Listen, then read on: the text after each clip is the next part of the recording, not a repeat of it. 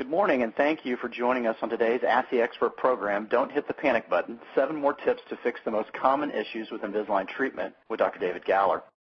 Dr. Galler reached the level of Invisalign Elite Advantage provider in 2010 and has been treating Invisalign patients at his practices, practice locations in Manhattan, Brooklyn, and Long Island, New York since 2004. Dr. Galler has conducted Invisalign study clubs around the country and was a featured speaker at the 2008, 2009, and 2011 Invisalign GP Summits. He graduated with honors from the University of Pennsylvania College of Dentistry and completed a general practice residency, residency at the Brooklyn Veterans Administration Hospital. Dr. Galler is president, uh, president of the American Academy of Cosmetic Orthodontics. So without further ado, I'm going to turn the call over to Dr. Galler. Dr. Galler, you now have the floor. Okay, good afternoon, Invisalign Nation. This is Dr. David Galler coming to you live from beautiful San Antonio. I am actually at the Central Forum, the GP Invisalign Central Forum for Invisalign uh, here in San Antonio. And just excuse myself for a few minutes to go up to my hotel room to bring you this wonderful webinar. Today's webinar is called Don't Hit the Panic Button Yet, Seven More Tips to fix the most common issues with Invisalign. And basically, this presentation is a sequel to the previous famous presentation in 2007 that was called The Top 10 Things That Go Wrong with Invisalign. And that was a presentation that we had made uh, already about five years ago, and it highlighted a lot of the things that seem to kind of cause trouble or distractions to dentists while they were doing their Invisalign treatment. And within those 10 things, if you're noticing that you're having a problem in your Invisalign, or if a tooth is not moving, or the Invisalign is not gripping well, and you go down that list of 10 things, you're most likely to find the problem that you have on that list. And it's the reason why the tooth is not moving was put on that list. And you just have to go from 1 to 10 and figure out which problem is going on in your case, and then troubleshoot and solve.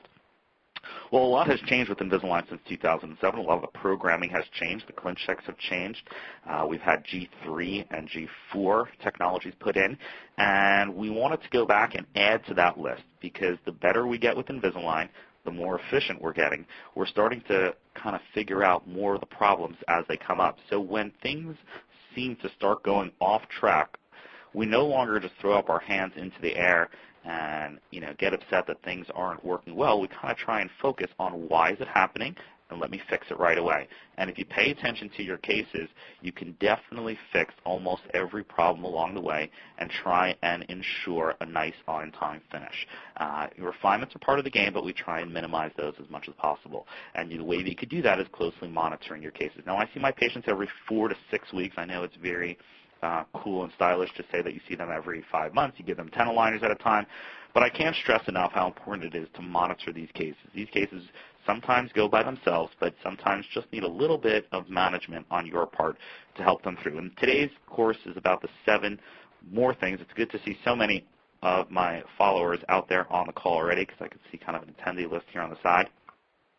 And, uh, you know, those people who know the 10 things uh, that most commonly go wrong, that first one. So let's just add to that with numbers 11 to 17, I guess, theoretically. If you never heard that call, it is worth a chance to go back, and it is archived on the Align Tech Institute. A little bit about, uh, the, obviously, the statements and views and opinions are all my own, um, and Invisalign doesn't endorse anything I say.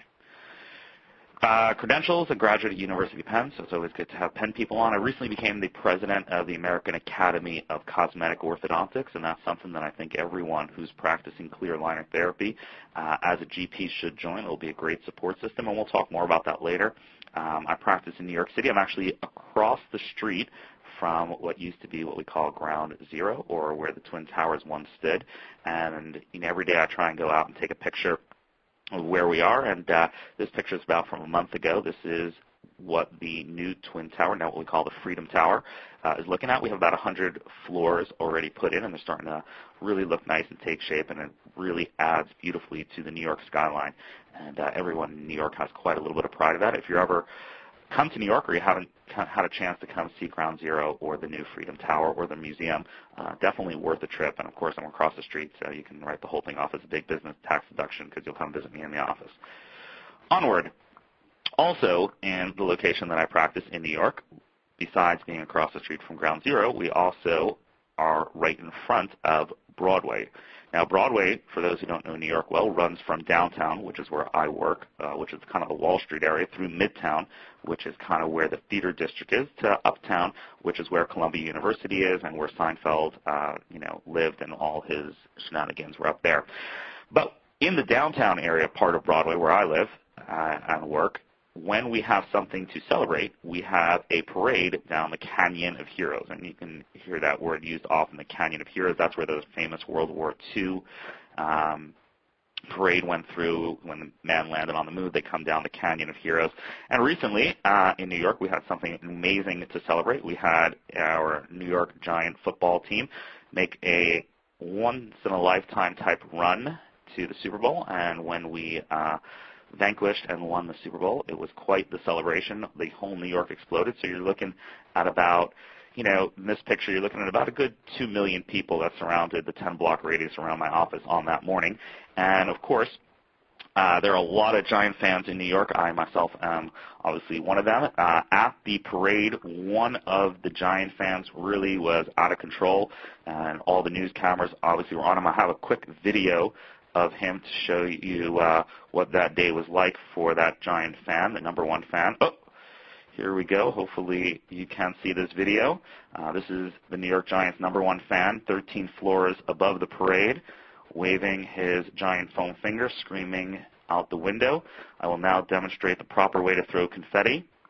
Actually, a big art form to throwing confetti. Uh, if you throw it in the improper direction, it'll obviously go back. The wind is very strong up there, and it'll actually come back into the window. So you need a good soft toss to the right. Uh, soft toss with downward pressure to the right is the proper way to throw confetti. So if you ever find yourself in a parade situation 13 floors above 2 million people, you'll take that as no. Enough joking. Let's get to serious business here. Seven more things that can go wrong. I've listed them through 1 to 7. Number one, uh, attachments falling off during treatment. Number two, IPR on mobile teeth. Number three, occlusal interferences. That's a real big one, and I'm going to really kind of harp on that. Number four is third molar supereruption. Five is ClinCheck programming. It always amazes me how we still see some ClinChecks that are programmed for some uh, dentists out there that are really just things that are quite impossible, both orthodontically and with Invisalign. You always want to make sure that you check your ClinChecks to see that they're kind of programmed nicely. Number six, now I've been screaming this since the beginning of the summit last year in 2011, but my new stance in the world is that the most unpredictable Invisalign movement is anterior intrusions. The way that they're currently programmed into the Invisalign ClinCheck can lead to all sorts of problems, and I want to teach everybody on the call to, number one, look for anterior intrusions being programmed into their ClinCheck. And if you do have some anterior intrusions, how you're going to get them done. And I'm going to give you about three or four tips on that. And number seven, the hottest topic of the year, a thing that everyone is talking about is all these Doshgon posterior open bites that we seem to be seeing at the end of Invisalign cases across the nation. And probably a week doesn't go by that I don't get an email from someone somewhere in the country who is freaking out that they have a posterior open bite at the end of the Invisalign case and they don't know what to do. So the important message in all of this is that Invisalign is like any other part of dentistry. And nothing is automatic, and just a little bit of work on your side can keep the Invisalign teeth going beautifully in the correct position. I have over about I have just about over 700 cases at this point, and the reason I'm so committed to Invisalign is because I've learned the process and I don't take anything for granted. And just a little bit of knowledge and a little bit of work or workmanship can keep your cases running beautifully and smoothly. So all these problems, believe it or not, the way that I found out about them is because they happened to me. And after having it happen to you a couple of times, you kind of figure out a trick and you avoid it the next time. And that's what I really want to do with everybody on the call. I want to show you these seven things that can happen, how to avoid them, and if they do happen to you, how to treat them so that all your cases run smoothly. You know, when we cut PFM crowns, everyone on the call is, I think, a GP, and when we cut regular PFM crowns, you know, I would say about once every three months I get a crown back that slides right in. I mean, with nothing to touch it. Don't touch the mesials, don't touch the diesel, nothing. It just slides in like a glove. You just drop some cement and boom, it's in. And about 80% of the time, I just do a little bit of adjustment to the contacts a little bit to make them a little smoother. I'll maybe always adjust the occlusion, you know, get that high spot out so it's comfortable, and then we just cement it in and put it in. And then once in a while, I'll get one that just I, I just can't see it at all. The margins are off for this and that. So Invisalign is very much like that 80%. Most sometimes you'll get an Invisalign case, you don't have to do anything, just put it in and make it work. But most of the time, 80% of the time, you'll do a couple of things during the treatment to make sure it stays on track and to keep it running smoothly. And that's what this course is about. Okay. The number one thing to remember in all of this is to relax. Everything that's happening to you in your practice or with your case, if you have a case that's starting to go a little haywire or starting to go off, has definitely happened multiple times to somebody else, uh, and there is always a solution. And you can obviously, your imagination can tell you what is happening to this poor soul here in the graphic uh, with something that is going through him. Uh, I don't want to say the word, but that is not happening to you with Invisalign. I have the solution to help you out. This presentation is going to show you seven common things that happen. And when they happen to you, you are going to remember to relax and let's troubleshoot. So let's go to problem number one. Problem number one is fairly common, and that is someone says, my attachment fell off in the middle of treatment. Now, what do you do if your attachment fell off in the middle of treatment? So number one, the most important thing to remember is that a lot of times you cannot just simply go through the case with the attachment not on. There are certain movements, especially now that we're using the G3 and G4 attachments, that flat out will not happen unless you have your attachment on the tooth. So if you're trying to rotate a canine and your canine attachment fell off, it's not like if you're a great dentist or your person has 100% compliance that it's going to move anyway. It flat out won't go. It will not move. If you're trying to extrude a tooth and your attachment breaks off mid-treatment, you cannot wish it to extrude. If you don't have the attachment, the tooth will not extrude. So if your attachment breaks off mid-treatment, I highly recommend that you replace it. Now, replacing it sort of depends on what type of attachment it was. If it was what we call a conventional attachment, which is those long rectangular shapes, either vertical or horizontal, then what the system is, is you usually go back to the previous aligner, use that as your template, and you replace the attachment. So normal scenario, patient comes in for aligner number seven that we're supposed to put on today. Everything's going smoothly, but we know, realize that an attachment just broke off or just broke off the other day. What we'll do is we'll use the patient's number six aligner that they came in with as the template. We'll put the composite into that, and then we'll put that in the arch on the teeth, cure it, pull it off, polish off the excess, and then we'll go ahead and continue with number seven, grabbing that attachment. So that's if the attachment is the conventional attachments, which are those horizontal and vertical rectangles. But what if your attachment is what we call one of the optimized attachments?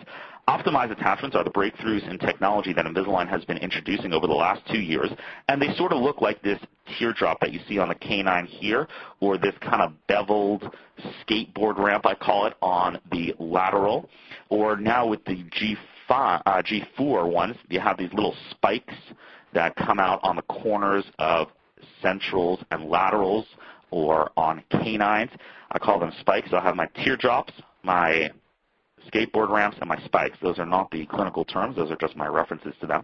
If you have one of those, it's important to note that you cannot use the previous aligner to place that attachment back. Not like some people do, some people don't. It is 100% incorrect to use the previous aligner to put that back because the shape within the Invisalign attachment in the aligner is different than the shape that's in the template. Now, in the conventional attachments, the shape within the template is exactly the same as the shape in the aligner.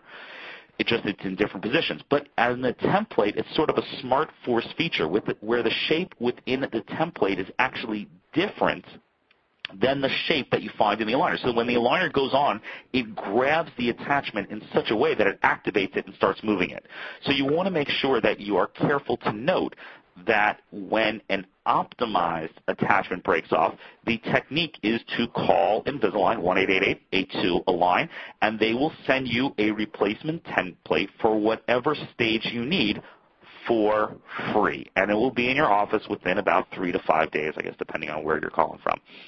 But that is the only way that makes sense to replace an attachment that breaks off. And again, we noted, you know, when, when people say, ah, maybe I'll just go through the rest of the treatment without it, you know, you can if you want, but you are risking not getting a predictable movement on the tooth that lost the attachment, especially if it's one of those optimized attachments. So to review, if your attachment is conventional, we usually use the previous aligner to replace it. If your attachment is optimized, the correct technique is to call Invisalign, ask them for a template for stage 7, and they will send it to you.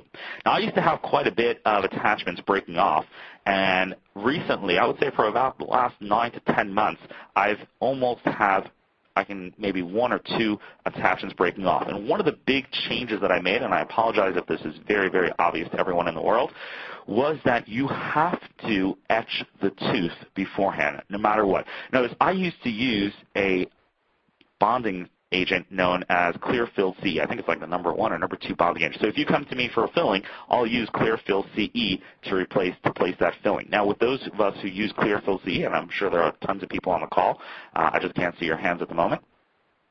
We know that the Clearfil SE is a self etch system, meaning you don't use etch, you, it's built into the primer. So when I started putting Invisalign attachments, I used my regular bonding agent, which is the Clearfil SE, and we would have a certain percentage that broke off every now and then. Then I realized that although I don't use a regular etch when I use Clearfil SE, that's always because that's on cut enamel or cut dentin. However, when you're placing Invisalign attachments onto uncut enamel, the bond strength is greatly enhanced if you can etch beforehand, even if you're using a self-etching system.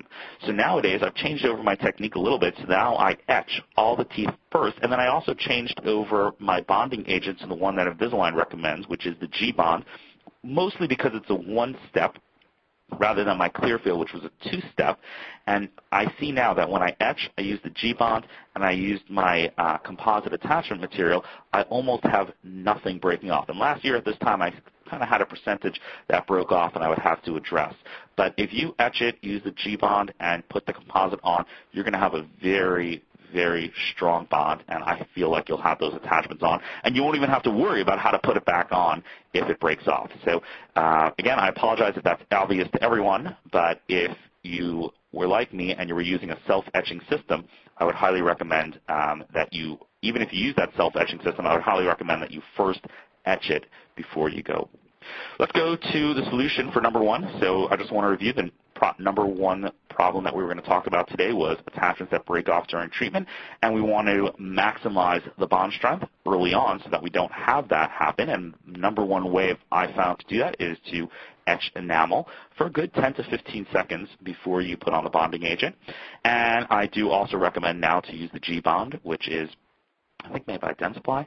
Um, for uh, the bonding agent, it seems to stick much better, and we seem to have a better bond with it. And that again is the one that Invisalign bench tested and um, recommends. If your attachment breaks off, then we're going to look back at that attachment and try to figure out if it's a standard attachment or if it's an optimized attachment. If it's a standard attachment, then you want to use the previous aligner to put it back. If it's an optimized attachment, you want to call Invisalign and ask them for a template. Problem number two. My tooth movement has slowed or stopped. How many people raise your hand if your tooth you ever had a case where one of the teeth has slowed or stopped?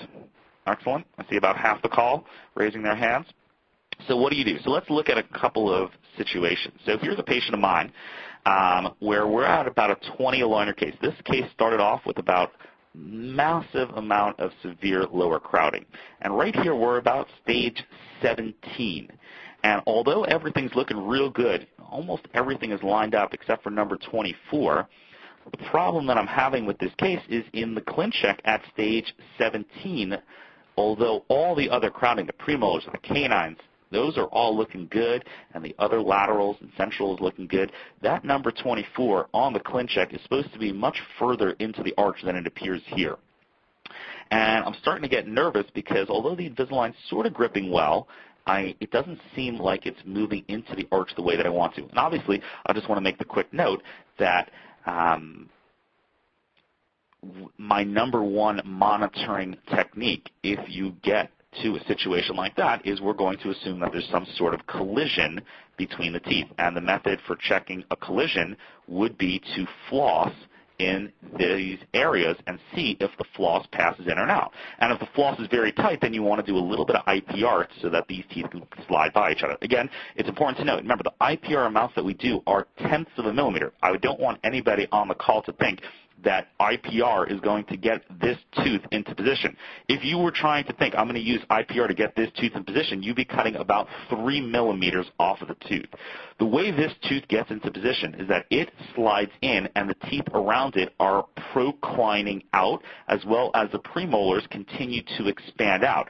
Okay? There's no human way to do IPR so that this tooth fits in. That would be cutting 3 millimeters, and we cut 0.3 3 millimeters on IPR. So again, recognize what's happening in this case is the other anterior teeth are proclining, the premolars are expanding, and this number 24 is rotating in. As such, we're checking the context, and when I run the floss in here, it passes relatively easily. And I'm kind of thinking, you know, why is this tooth being so stubborn? Why is it not moving in? Why am I not getting these teeth moving out? And then I start to think about something very common that is, as you get later in the case, the teeth start to get a little bit mobile, meaning they start to move around a little bit. So when you try and assess whether this contact is tight or not, the tooth, in the time that it took you to take the Invisalign tray off and floss it, has flexed slightly to the buccal. And when it flexes slightly to the buccal like that, when you floss it, all of a sudden you get an open contact. Although when the Invisalign goes on, and pushes the tooth in, there's a slight tenth of a millimeter collision between those two teeth that prevent number 24 from moving to the lingual and number 25 from moving to the buccal. So we brainstorm. Learned this from my mentor, Dr. David Gates. We take out a good old friend known as the amalgam condenser, find whatever dusty drawer it's in, and what you want to do in this situation is you want to push on the Invisalign tooth the same way that the Invisalign is pushing on the teeth. And while you're pushing on the teeth, you're going to take your other hand and have your assistant go and floss those two teeth. And when she flosses or you floss those two teeth, all of a sudden you get a very different reading than the one that you have previously. In other words, without the pressure without the Invisalign tray on, the tooth flexes slightly, and when you try and get an IPR reading, you can't get anything. And obviously, if the contact doesn't is open, it would be silly to IPR. But when you simulate the effects of the Invisalign tray by pushing on the tooth with an amalgam condenser, all of a sudden you get a very different reading. The floss is kind of shredding or snapping between the two teeth. So if this should happen to you, you want to employ a technique that we call IPR condensation, condensation IPR, meaning doing the IPR as you're pressing on the teeth. And this will obviously make it a lot smoother because you are really recreating the effect. So here's one of my IPR tools for those of Galler spacing technique people out there. And it's nice to have uh, so many of you on the call that I could see here on the side. But for my followers, when we will press, so in the IPR condensation, what we'll do is we'll have one person holding the amalgam condenser, pushing on the tooth. We'll have another person doing the IPR at the same time. We'll have one person holding a lip retractor and then one person holding a camera, and then I'm giving instructions to everybody. No, I'm just kidding.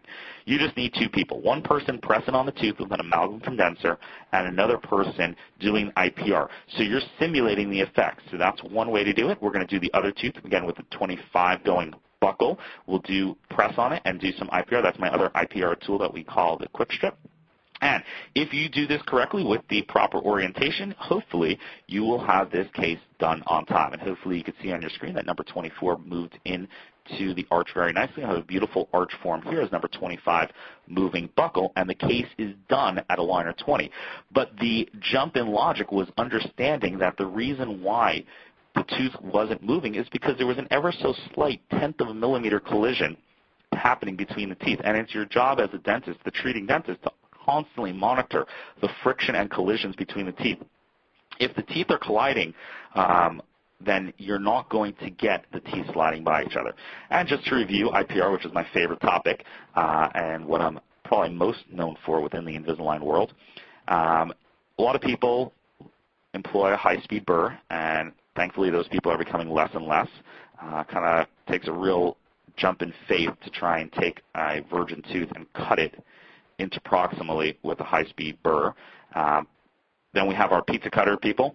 Uh, those are the people who use the discs. Again, uh, pretty big jump in logic to try and take a tooth and cut it interproximally. Even those people who want to say that they're following Sheridan's technique, uh, Dr. Jack Sheridan, the inventor of air rotor stripping, should go back and read the book and note that Dr. Sheridan never cut between teeth that were touching for, with a disc.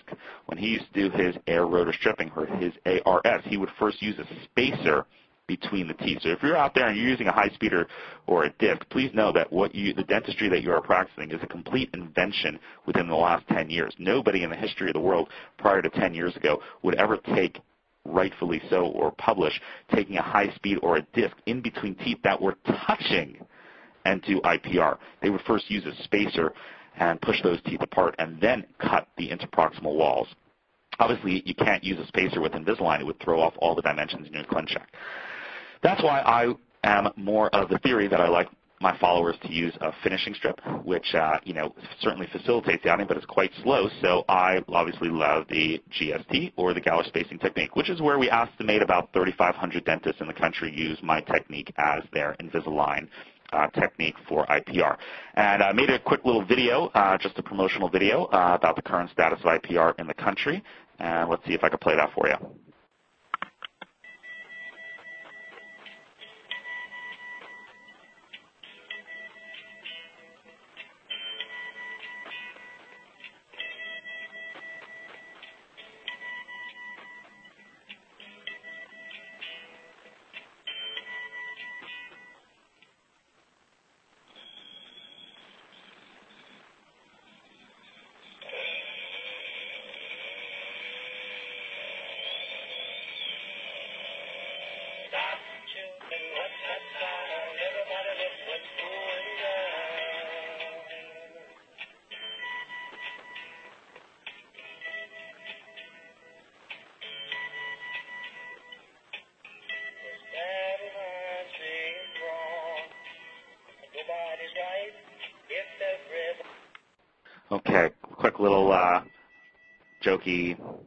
Video, hopefully that you guys saw. But the message is true, and that's the one I'm a firm believer in, and that I really don't like uh, when I hear that people are using high speeds and disc. I think you're creating more problems than you're solving. And you open up such a Pandora's box of problems in terms of how you're making the teeth look at the end and ledging and cutting too much space and then adding virtual C chain to close the space it would be easier if you just employed an easier technique. And me, uh, my followers, and uh, myself have, have really enjoyed the IPR that we do with Invisalign, which you don't hear from much people. Uh, once you're using the Galler spacing technique, it's basically using two kind of hand saws that create space to an exact measurement. So when the computer says, give me 0.3, boom, I give you 0.3. It is extremely accurate and predictable. And the way that it's taught is mostly through Invisalign events, and we have an Invisalign event probably every month, uh, pretty much in every city in the country.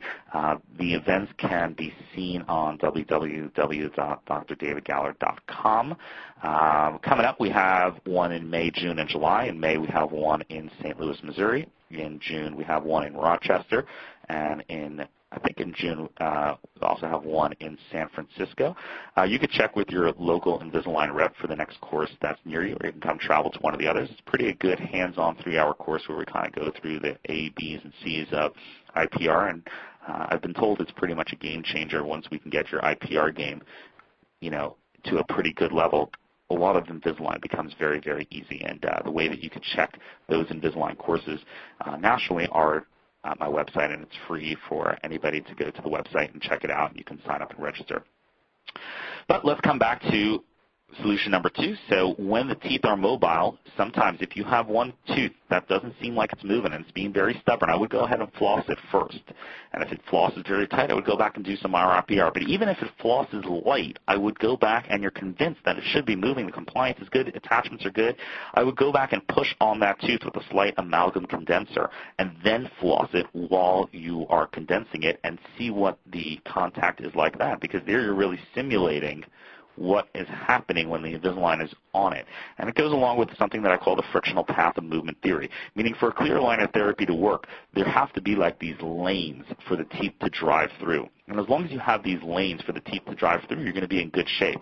And you always want to create those lanes with IPR obviously it requires two people. So that's number two. Number three is the one that I am announcing for the first time. Um, seems very obvious when once you hear it, but a lot of people miss it, and I certainly missed it a few times. If you have a case where there's one tooth that absolutely refuses to move into final position, where compliance is not a problem, IPR is not a problem, the attachments are good, and this just one tooth just doesn't want to get into it, let's take a look and a reason why. So here's a case of mine. This is the original crowding and you can see it's a kind of a lower moderate, I would call this moderate crowding Invisalign case. And patient wears the Invisalign, everything's going well. And then we come across the end of the original, and I would say that that grades at about an 85, 90 on a scale of 1 to 100 of success for the original crowding. And we're going to go back and do a refinement from this stage. So picture number two is how we started the first refinement, and we're going to go ahead and do a refinement, and we get to stage three. Now, the picture on the right is the end of the first refinement. So again, the picture on the left is the original case. The picture in the middle is the end of the first round, and the picture on the right is at the end of, I'm sorry, the picture on the left is the original picture on the middle is after the first after the first round, and the picture on the right is after the first refinement, or the second round, we'll call it. And you can see we have just about 98% success, but gosh darn, that number 26 does not want to move into right position, and it doesn't make any sense. Why should that one tooth be so hesitant to get into the position. Obviously, the patient's compliant. You know, he's had good results, and you know, even if we lost a little bit and we wanted to get it, we lost a little bit on number 23. We got it in the first refinement, but at the beginning of the second refinement, I am totally baffled as to why number 26 will not move into the correct position. The contacts are fine, the attachments are fine, and what we do in our last moment of despair is we look at the opposing tooth. And sure enough, I look at the opposing number 8, and we see that it has quite a giant marginal ridge.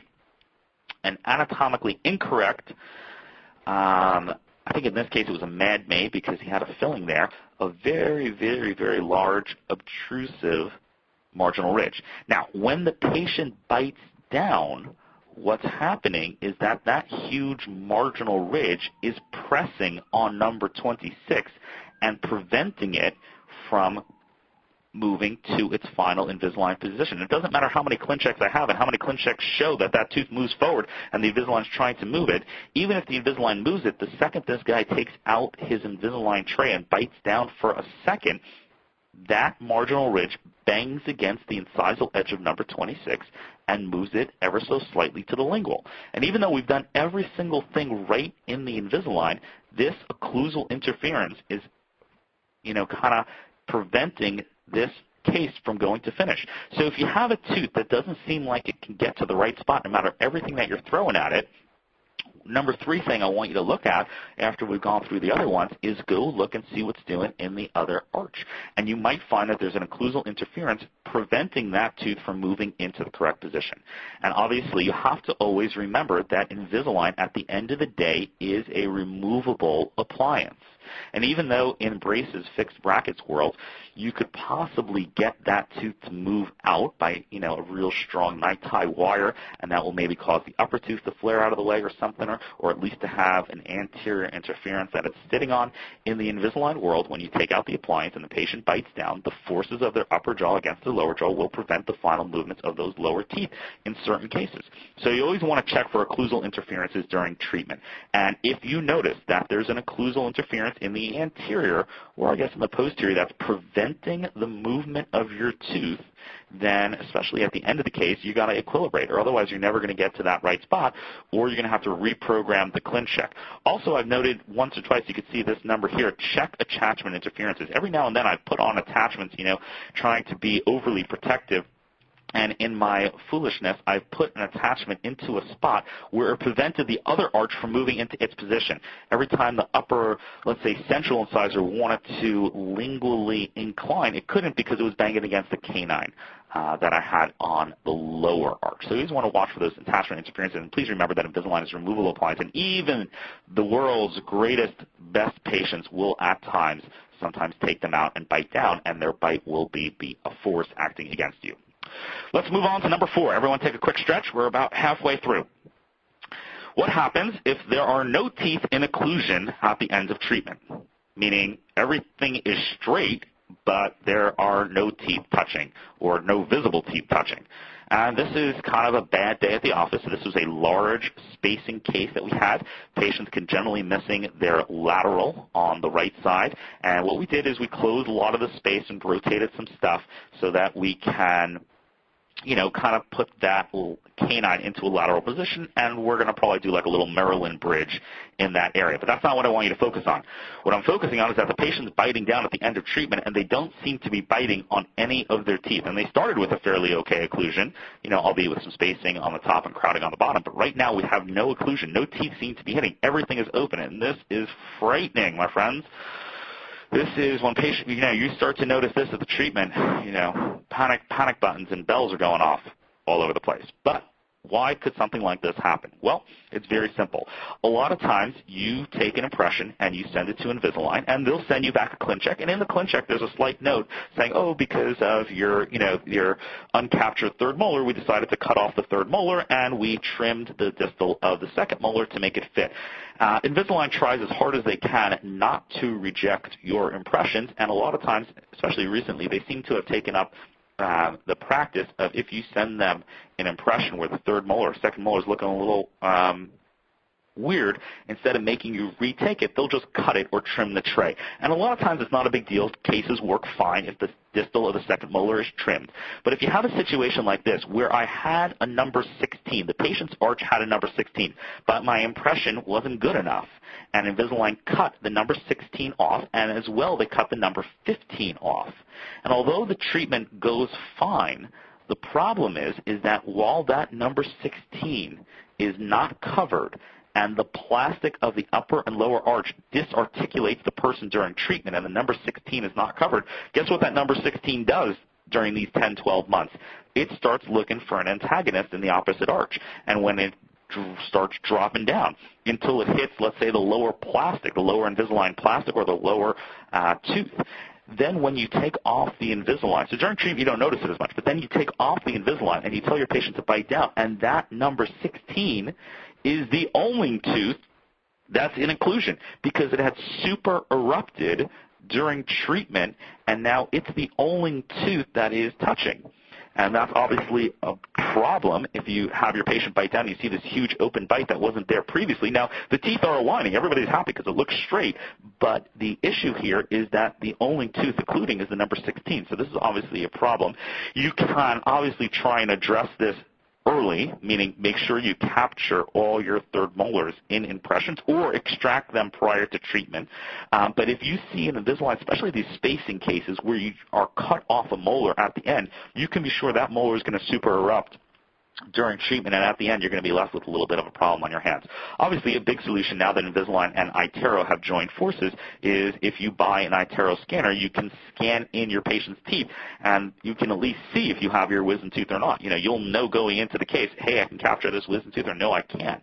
And you know, there won't be as much of this. Just send an impression to Invisalign, and then lo and behold, your ClinCheck comes back and it's missing its third molar. So that is solution number four. If you ever find a case at the end where none of your teeth are in occlusion, I would go back and see if one of your teeth had super erupted. Possibly they weren't covered fully with the Invisalign tray, and they super erupted while the case was going on, and now you're left with an open occlusion. Problem number five, do I need to check or modify the ClinCheck? And this question always shocks me. And not that I'm one of these speakers who says, oh, always go back and modify, always go back and check, and never accept the first Invisalign ClinCheck. I make them go through it 10 times. I don't do that, but I definitely go and check certain critical things in the Invisalign.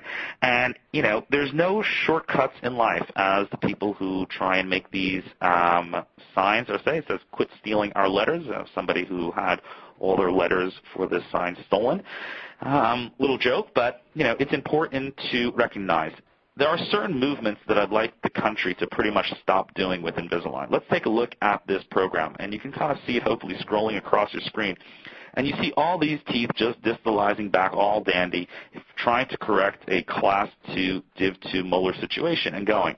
But look at how crazy this is. The number 2 molar is not even fully covered with Invisalign, and you're expecting the three rooted molar tooth that is barely even covered with Invisalign. You see how it's cut in the Invisalign tray? Doesn't have an attachment on it, and you're expecting that three molar rooted tooth to go five millimeters backwards. This movement will absolutely not happen, folks. And once that back number two doesn't distalize. The number three is certainly not going to distalize as well. And then you can't distalize number four, five, six, and seven. Although it looks great on the computer, this will absolutely not happen. This is beyond the limits of Invisalign the way that it's currently programmed. If anything, you should at least be covering number two all the way or you should have an attachment on it. Probably use elastics in a case like this, or use something that they call a TAD, a temporary anchorage device, which is a small screw that they would put in to help you distalize the tooth. But if you get a ClinCheck coming back with massive distalizations or massive mesializations like this, just please note that this is probably not going to happen and will be a source of frustration for you all the way through. So that is in terms of massive mesial or distal movements without the proper setup are going to give you a big headache. Let's take a look at a ClinCheck. Um, I want to show you the before modification and then the after modification. This is fairly common. And this patient is actually um, the wife of my old rep, Phil Carlino, if he's out there. A little shout out to Phil. But it, it demonstrates an important point. So this patient, uh, Phil's wife, uh, wanted to have a little bit of crowding fixed in her upper arch. And I'm just going to play this for everyone. So everyone's looking at the upper arch. I'm going to take off the attachment so we can see it nice and clearly. She has a little bit of crowding, and here's how the ClinCheck plays and that looks fairly good. You know, 11 aligners have a nice kind of take what looks like more of like a box-shaped arch and make it more into a arch-shaped arch, uh, so to speak, a little bit better circumferential arch form, and that looks really nicely. But wait a second, take a look at what we've done. Here we start with a person who has, you know, maybe one to two millimeters of overjet, a normal overjet, I would say, maybe a little bit big overjet on the right side. And look at what we've done to this person with Invisalign. Whoa! What have we done, Sherlock? Look at this. We've taken a person who had a normal ability to chew with their front teeth, and in our efforts to give them a more cosmetic smile and to rotate number 10 into the arch, we've given them a complete open bite in the front. And now a patient comes back and like, hey, Dr. Galler, I having trouble, my teeth look beautiful, but I have trouble chewing apples with my front teeth. What do you think is going on? And you look back at this, you're like, whoa, this is not good. This is not good dentistry. This is not a good treatment plan. So we're going to go back and we're going to modify that ClinCheck, and we're going to say to Invisalign something as simple as, I need to keep the overjet to 1 to 2 millimeters. Now, I know the answer is going to be something very simple. Hey, Dr. Gallo, if you want to do that, we're going to need some IPR. And because we have an IPR system that we're confident in, you know, that it's going to be no problem. So we're going to drop a couple of 0.5s distal to those canines right then and there. And let's just take a quick look and see how the same person with almost the same aligners, we're going to add about four aligners. This is her before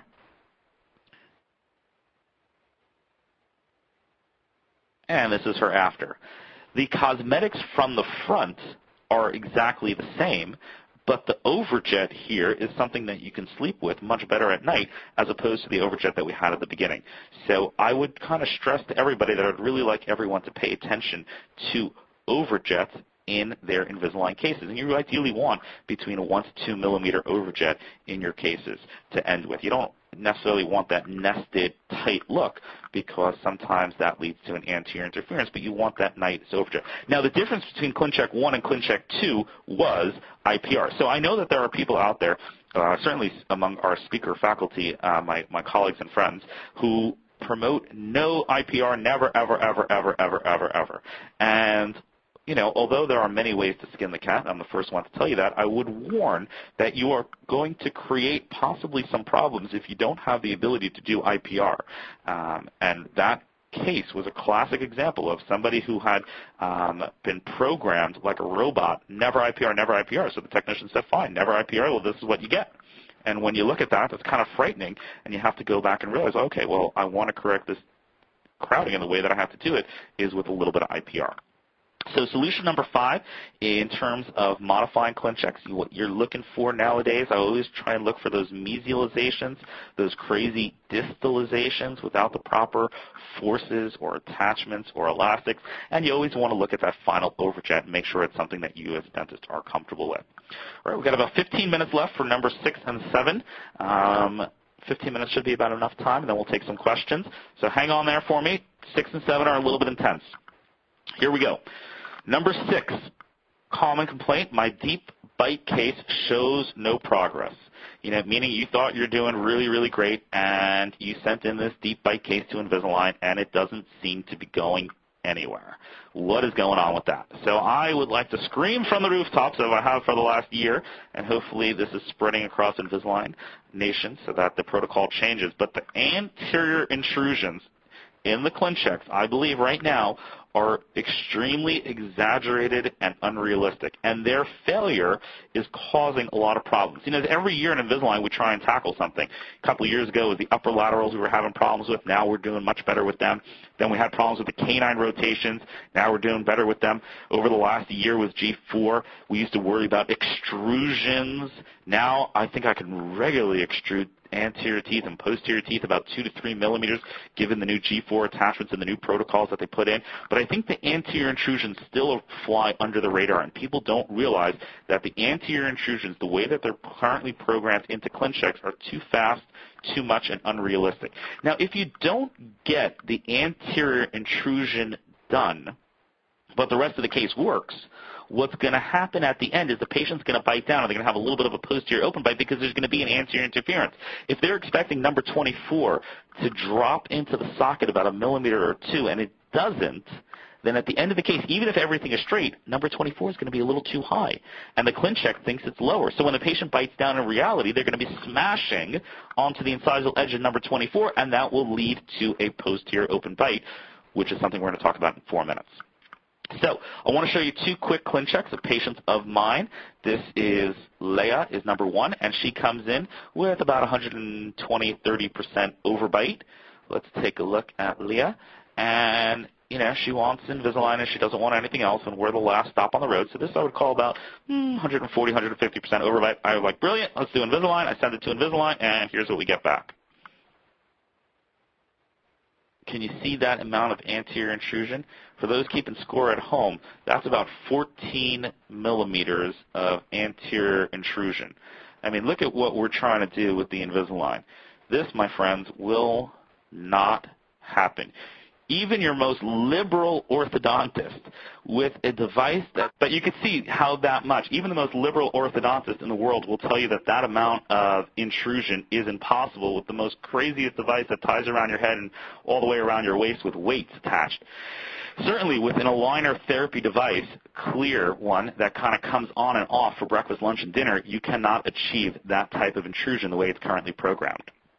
That's one type of case. Let's take a look at an even more common type of case where you have mandibular crowding uh, in the anterior intrusion programs. This is a transfer case that I took from a different dentist in Manhattan and couldn't understand why I had to take it over until I got about into it. So I took it over at about case number, aligner number one or two, and here's how the patient presented. So everyone can see he's got the lower crowding there. And what we're going to do is we're going to solve the crowding. So there's a little bit of proclination, a little bit of inclination, and you go from crowding to solved. And I'm looking at that, I'm like, all right, you know, that's pretty doable. I could do this case.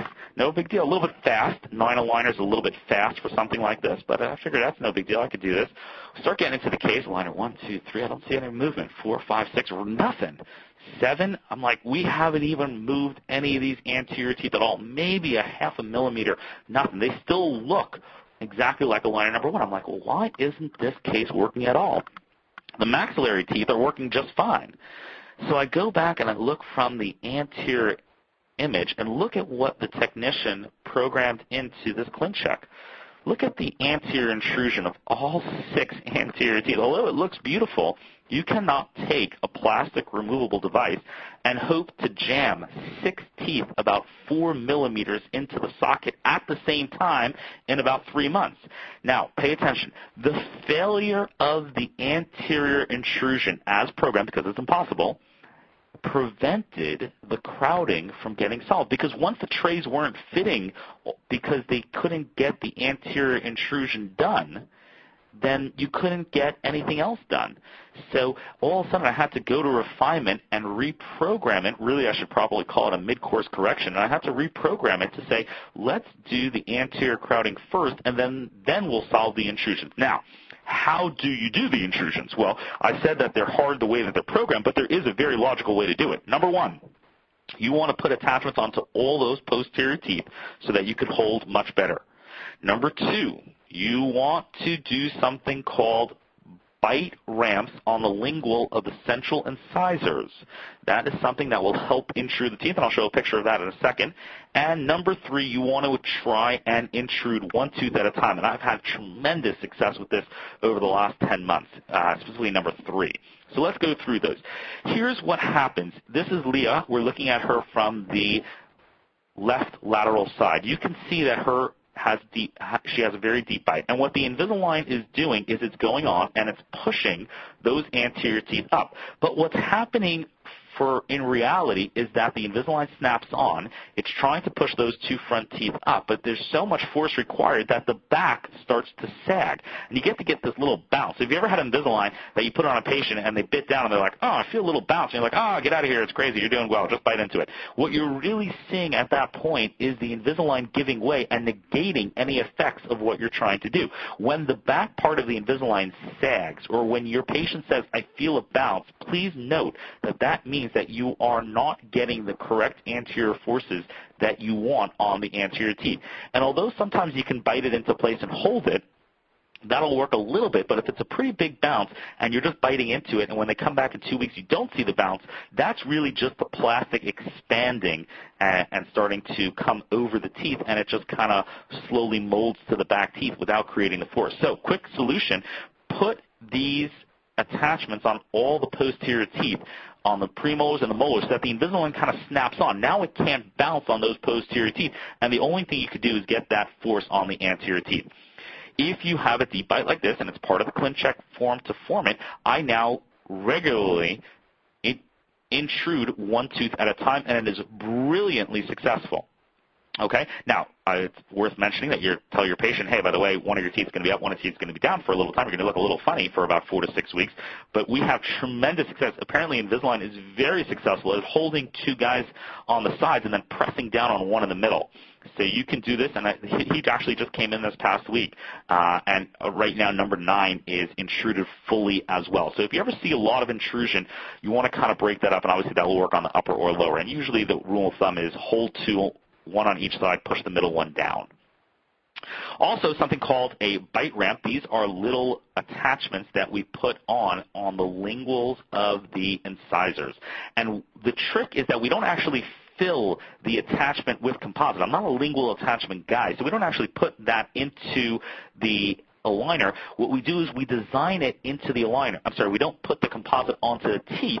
What we do is we design the attachment into the aligner so that when a patient bites down with their Invisalign on, they're kind of biting against this little step on the back of the lingual incisors, and that will cause these teeth to intrude. So you're adding an extra intrusionary force every time they bite down with their Invisalign on. They're biting into these little ramps on the back of the incisors, and that will help with your intrusive force.